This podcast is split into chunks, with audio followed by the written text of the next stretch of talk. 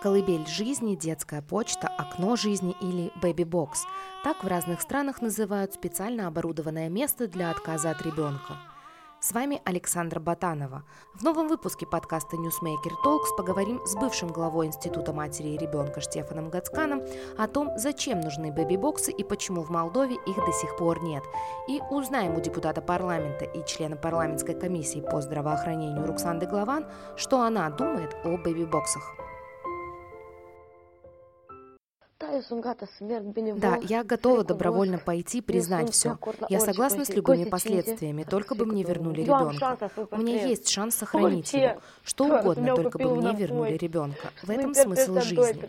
Могут посадить меня в тюрьму или не сажать, только бы взять его на руки. Вы прослушали фрагмент из интервью одному из телеканалов э, женщины, которая 23 января оставила младенца в подъезде жилого дома в Кишиневе. Полиция завела уголовное дело по статье «Оставление в опасности». За это преступление в Уголовном кодексе предусмотрено наказание до двух лет тюрьмы или штраф до 27 тысяч леев. Полиция и журналисты нашли женщину, которая оставила ребенка. В соцсетях ее заклеймили животным, ненастоящей матерью и обвиняли в том, что она льет крокодиловые слезы. А тем, кто призывал не судить мать и утверждал, что она может страдать от послеродовой депрессии, отвечали, что наши бабушки рожали по 12 детей, и никакой послеродовой депрессии у них не было. Сама женщина заявила, что оставила ребенка, находясь в состоянии аффекта. Пользователи соцсетей упрекали ее за то, что она оставила малыша на холоде зимой, но из новостей мы знаем, что она оставила ребенка в коляске, которую занесла в подъезд жилого дома. Эта ситуация не стала бы поводом для бурного обсуждения в СМИ и соцсетях, если бы в Молдове существовал механизм анонимного отказа от ребенка. Например, Baby Давайте разберемся, что же такое Box. Бэби-бокс или окно жизни – это специально оборудованное место для анонимного отказа от ребенка. Обычно он располагается там, где нет камер видеонаблюдения, при государственных и частных медучреждениях, иногда при религиозных организациях. Человек, поместивший ребенка в бэби-бокс, сохраняет свою анонимность и избавляется от уголовной ответственности, а ребенок оказывается в безопасности. Дверца бэби-бокса блокируется спустя какое-то время, и ее невозможно открыть снаружи. Ответственные за бэби-бокс люди получают уведомления и забирают ребенка, проверяют состояние его здоровья, вызывают полицию и органы опеки, чтобы оформить подкидыша. Обычно мать может вернуть ребенка в течение какого-то времени после анонимного отказа. Для этого необходимо провести тест ДНК. В Молдове первый бэби-бокс появился в 2014 году, но так и не заработал. О том, почему инициатива механизма анонимного отказа от ребенка не прижилась в нашей стране, рассказывает бывший глава Института матери и ребенка Штефан Гацкан. Э, действительно, в 2014 году мы взяли и э, по инициативе нашей директора института тогдашнего, который я был, значит, мы сделали э, этот бодибокс, который по стоимости, хочу сразу сказать, что он абсолютно недорогой.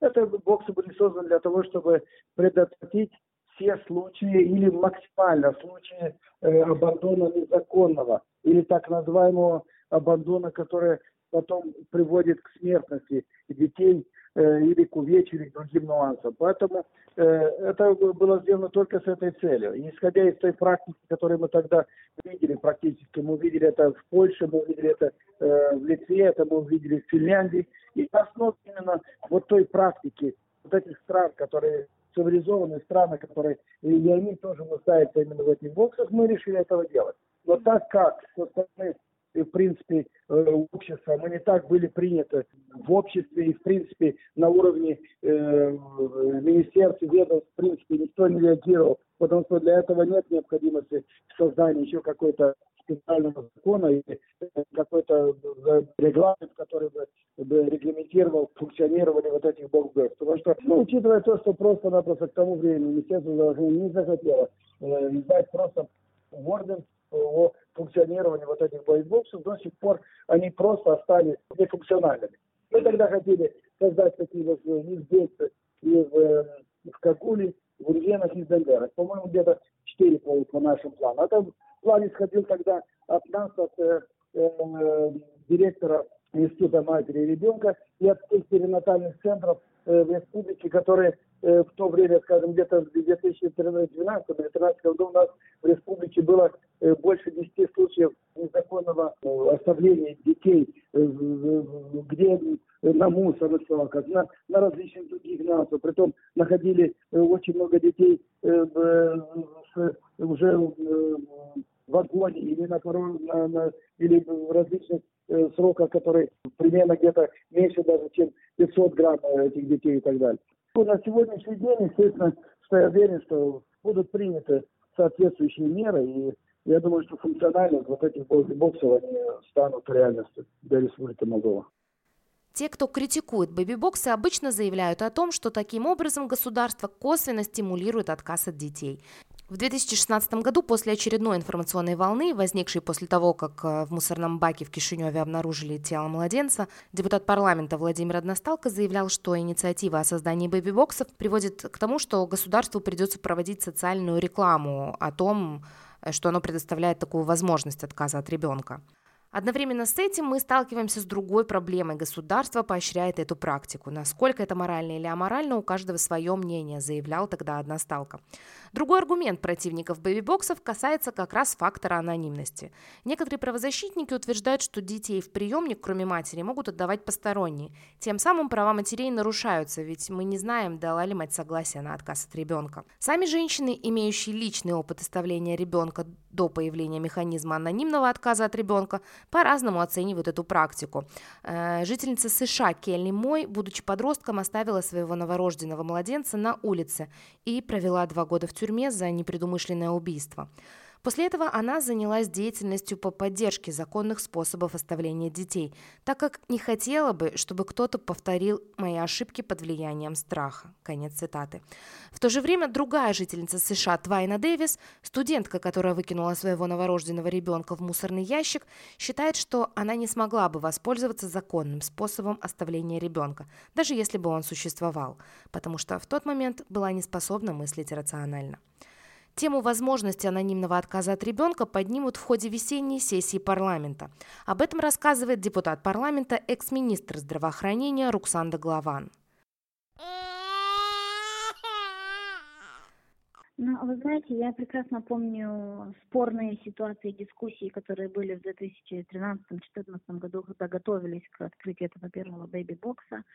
Я тогда слушала и все за, и все против, но все-таки для себя лично я решила, что бэби-бокс это э, хорошая практика, э, особенно в тех странах, где очень сильно, э, э, очень сильно вырос феномен да, вот отказа от детей. Это не факт, что в Молдове это острая ситуация, но все-таки даже если это один случай в год, все равно э, э, эта альтернатива должна быть. Тем более, вот что мы в последнее время э, вместе видим и слышим и сочувствуем тех ситуациях, когда вот оставили ребенка в, в подъезде, или еще хуже, пару лет назад были ситуации, когда находили э, мертвых э, новорожденных, вместо того, чтобы, может быть, эта мама дала шанс на жизнь оставить этого ребенка в бэйби-боксе.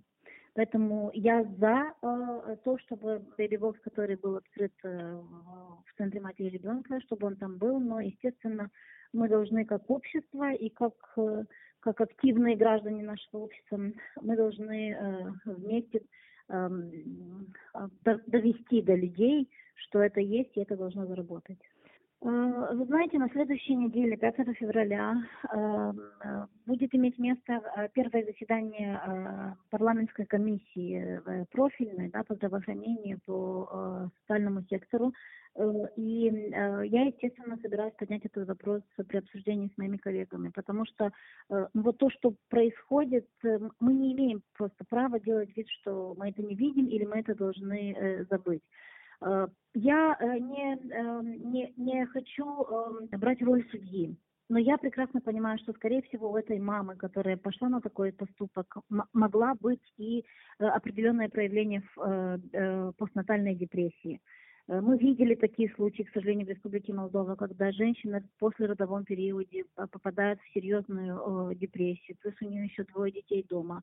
Э, мы видели ситуации, когда, к сожалению, мамы э, заканчивали жизнь и поканчивали жизнь самоубийством, оставляя своих детей. Мы видели ситуации, когда выбрасывали новорожденных, и они умирали. И, скорее всего, там тоже были, может быть, такие ситуации. Поэтому э, я считаю, что мы должны, мы просто обязаны, как, э, как люди, которые имеем э, определенный уровень ответственности перед нашими э, гражданами, мы обязаны принять э, определенные, определенную позицию и найти определенные решения. Как нужно поступать и как помогать мамам, которые попадают в ситуацию вот с э, послеродовой депрессией, и э, информировать женщин, если даже они решаются на такие на такие серьезные и радикальные шаги, чтобы они знали, куда э, э можно э, обратиться и как нужно поступать.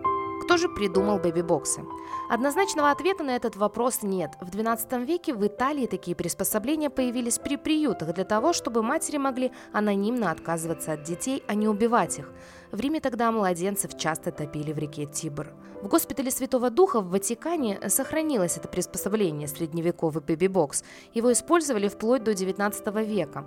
В разное время подобные механизмы появлялись в Германии, Франции, Великобритании и Португалии, и все ради одной цели – обезопасить детей и дать им возможность жить.